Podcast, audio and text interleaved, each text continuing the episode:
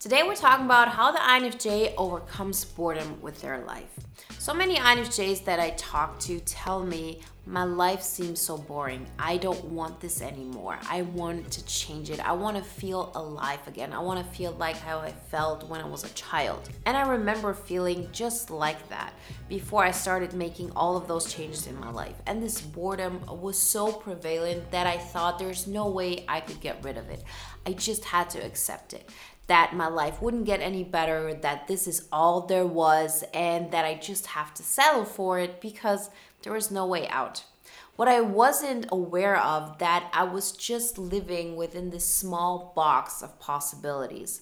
And one of the main reasons why I had put myself in that box was because I'm an INFJ and because looking at what is possible around me wasn't mirroring back to me what I needed to do as an INFJ to change that. Now I know it is possible to do it differently. I see it with my clients, I see it with the INFJs that I work with in bootcamp that those changes will really bring out the excitement in your life. And isn't that what it's all about? To actually experiencing life as something exciting, no matter what that means to you, as long as you feel like, okay, I love waking up. I can't wait for the day to start. I can't wait to do all of those things that I have set out to do that's the goal. That's what makes us feel alive. This is what we want in order to experience life to the fullest. And we know all those things that we think are going to get us there that are just shortcuts, like, you know, watching TV or doing some other things that are not really helping us. They're just, you know, numbing us out they're just like the short term relief, but they're not the thing that allows us to finally get rid of that boredom. Today, we're going to talk about how we can make that happen as INFJs. Remember, if you want some more guidelines, how to start that process today, besides this video, then download the poster on the five pillars to an INFJ epic life. And if you're ready to take it on in a big way, then work with me one on one. All the information you find in the links in the description. It seems like INFJs are way more bored with their life than most people. And it's not only the fact that we think about life a little bit more than most people. See, most people are really ignorant to the fact if their life is boring to them or not. They're not even questioning it. So it all starts with the fact that we do think about, you know, how do I experience life? Is this the way I want? We question if this is something that we want or not. Most people don't even think about it. And that in itself is already something that makes us nervous because we think about, okay, I'm doing something wrong people don't experience their life as boring. They don't feel it to be boring. So I'm doing something wrong. And I'm the one who's weird and I'm the one who's doing it wrong. Because apparently nobody else sees it this way. But that's, of course, not the case. So many people live a boring life also from their perspective. They're just ignorant towards it. So please take that pressure off of you. You are just more aware of it. But think of it like this because you're aware of it, you can change it. You can make something out of it. You can use all that knowledge to live a life that is extraordinary. The other thing to mention is that boredom also comes from a fact of not engaging with life most people they do engage in life but in a way that is not healthy. So people cannot be bored by something that is uncomfortable right? I mean if you're going through constant fights every day your life is not boring.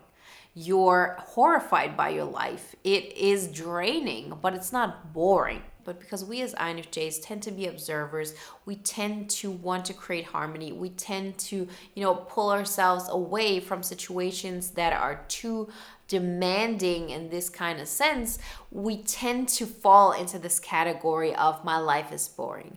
And this is also the reason that when we do have something in our life that brings us excitement, we're willing to stay there, although this excitement might not be healthy.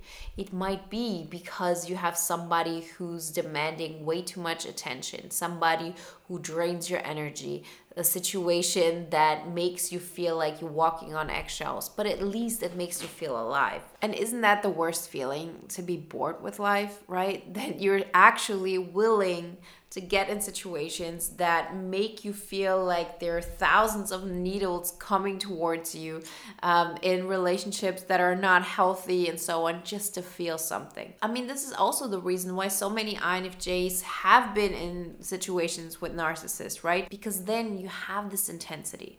But that's, of course, not what we want. When we want a life that is not boring, we're also talking about a happy, exciting life. A life that you want, a life that is giving you energy, and a life that is creating more and more abundance for you and for others. That's what we want to get to. So, how do we make that shift? Firstly, we have to recognize that we are very strong mentally and emotionally. Why is this important? Well, it's important because the everyday thing isn't really challenging to us. The thing that makes our life exciting is if we tap into our potential, if we actually grow. And in order to grow, we have to do something that takes us out of our comfort zone but doesn't overwhelm us. And this is always on your terms, right? It's not about doing something that challenges somebody else because that might be not challenging enough for you or it might be too challenging for you. What we need is the amount of challenge that is necessary for you to grow. And because we're mentally and emotionally strong, we have to do things that are out of the ordinary. We have to do things that make us feel we're going to be even more different. I mean, think about it. We as INFJs, we go through life and we think we're different all the time. We're different than our friends, we're different than our coworkers. What? And now I'm supposed to do something that makes me even more extreme? Yes. Because if you think your life is boring, then you're not tapping into what is possible for you. We have to recognize this. Once you start doing things that get you out of that rut and out of this ordinary, mundane, you know, mediocre life, you're not going to get excited about dysfunctional relationships just because they make you feel some kind of intensity. And this is not just about relationships. This is also about like doing unhealthy behavior, having habits that are not good for you.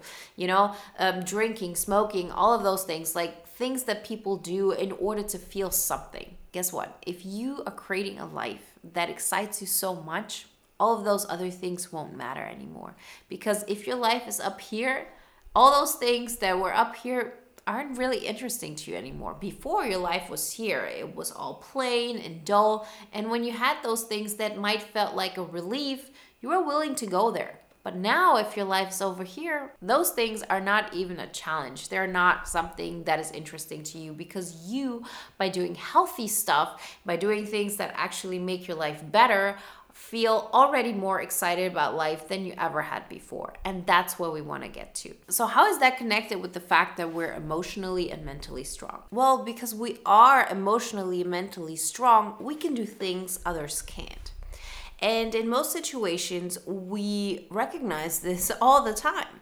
We recognize that there are things we can do and others cannot we're just not doing anything about it because we feel the moment we actually take action and do the things that seem possible to us but will require a lot of effort on other people's parts they would feel like you know we're taking something away from them. Or it would mean that you think you're better than them or you would just show them that you don't need them.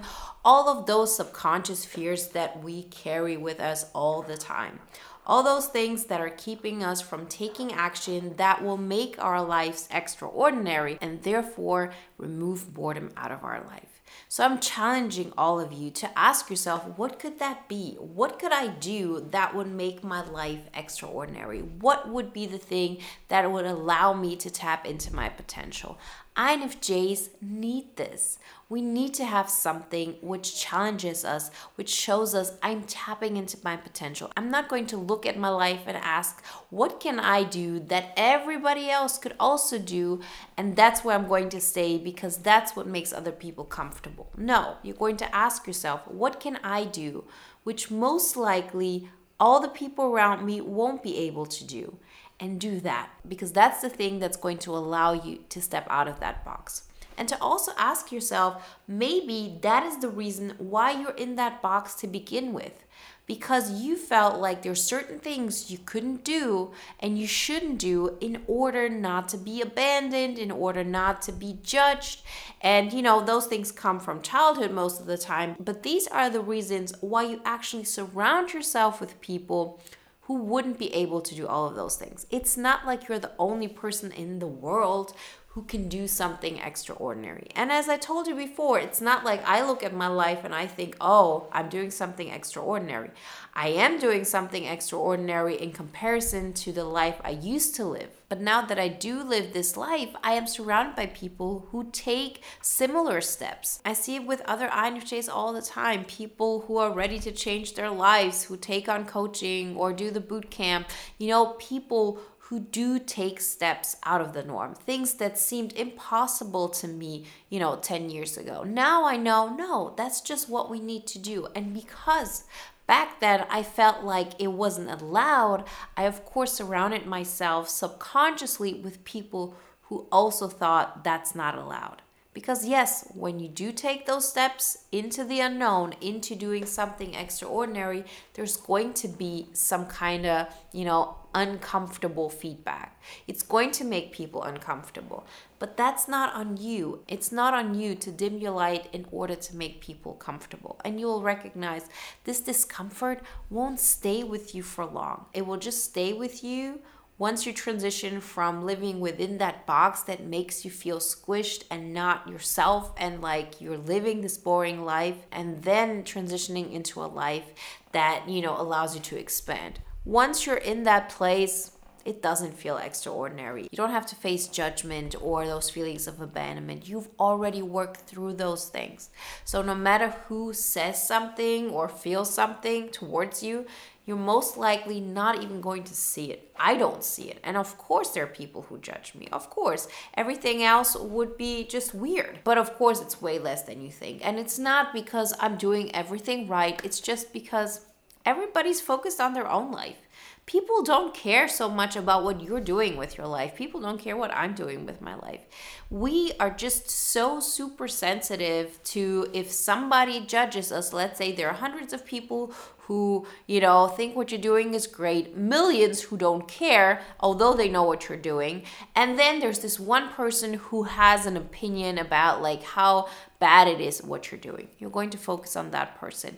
You're going to focus on that person until you work through those issues. But the way to do this, the way to work through those issues is to take action to take action out of the norm, to take action into the extraordinary, to take action to something that gets you out of your comfort zone but doesn't overwhelm you. I know you got what it takes. So take the steps today. Remember, if you want some more guidelines how to make that process go, then uh, check out the five pillars to an INFJ epic life. And if you want to take it to the next level, then work with me one on one. All the information you find in links in the description. And if you want to watch another video now that is in alignment with today's topic, then watch the video Why True INFJ Needs an Impressive Life to Be Fulfilled.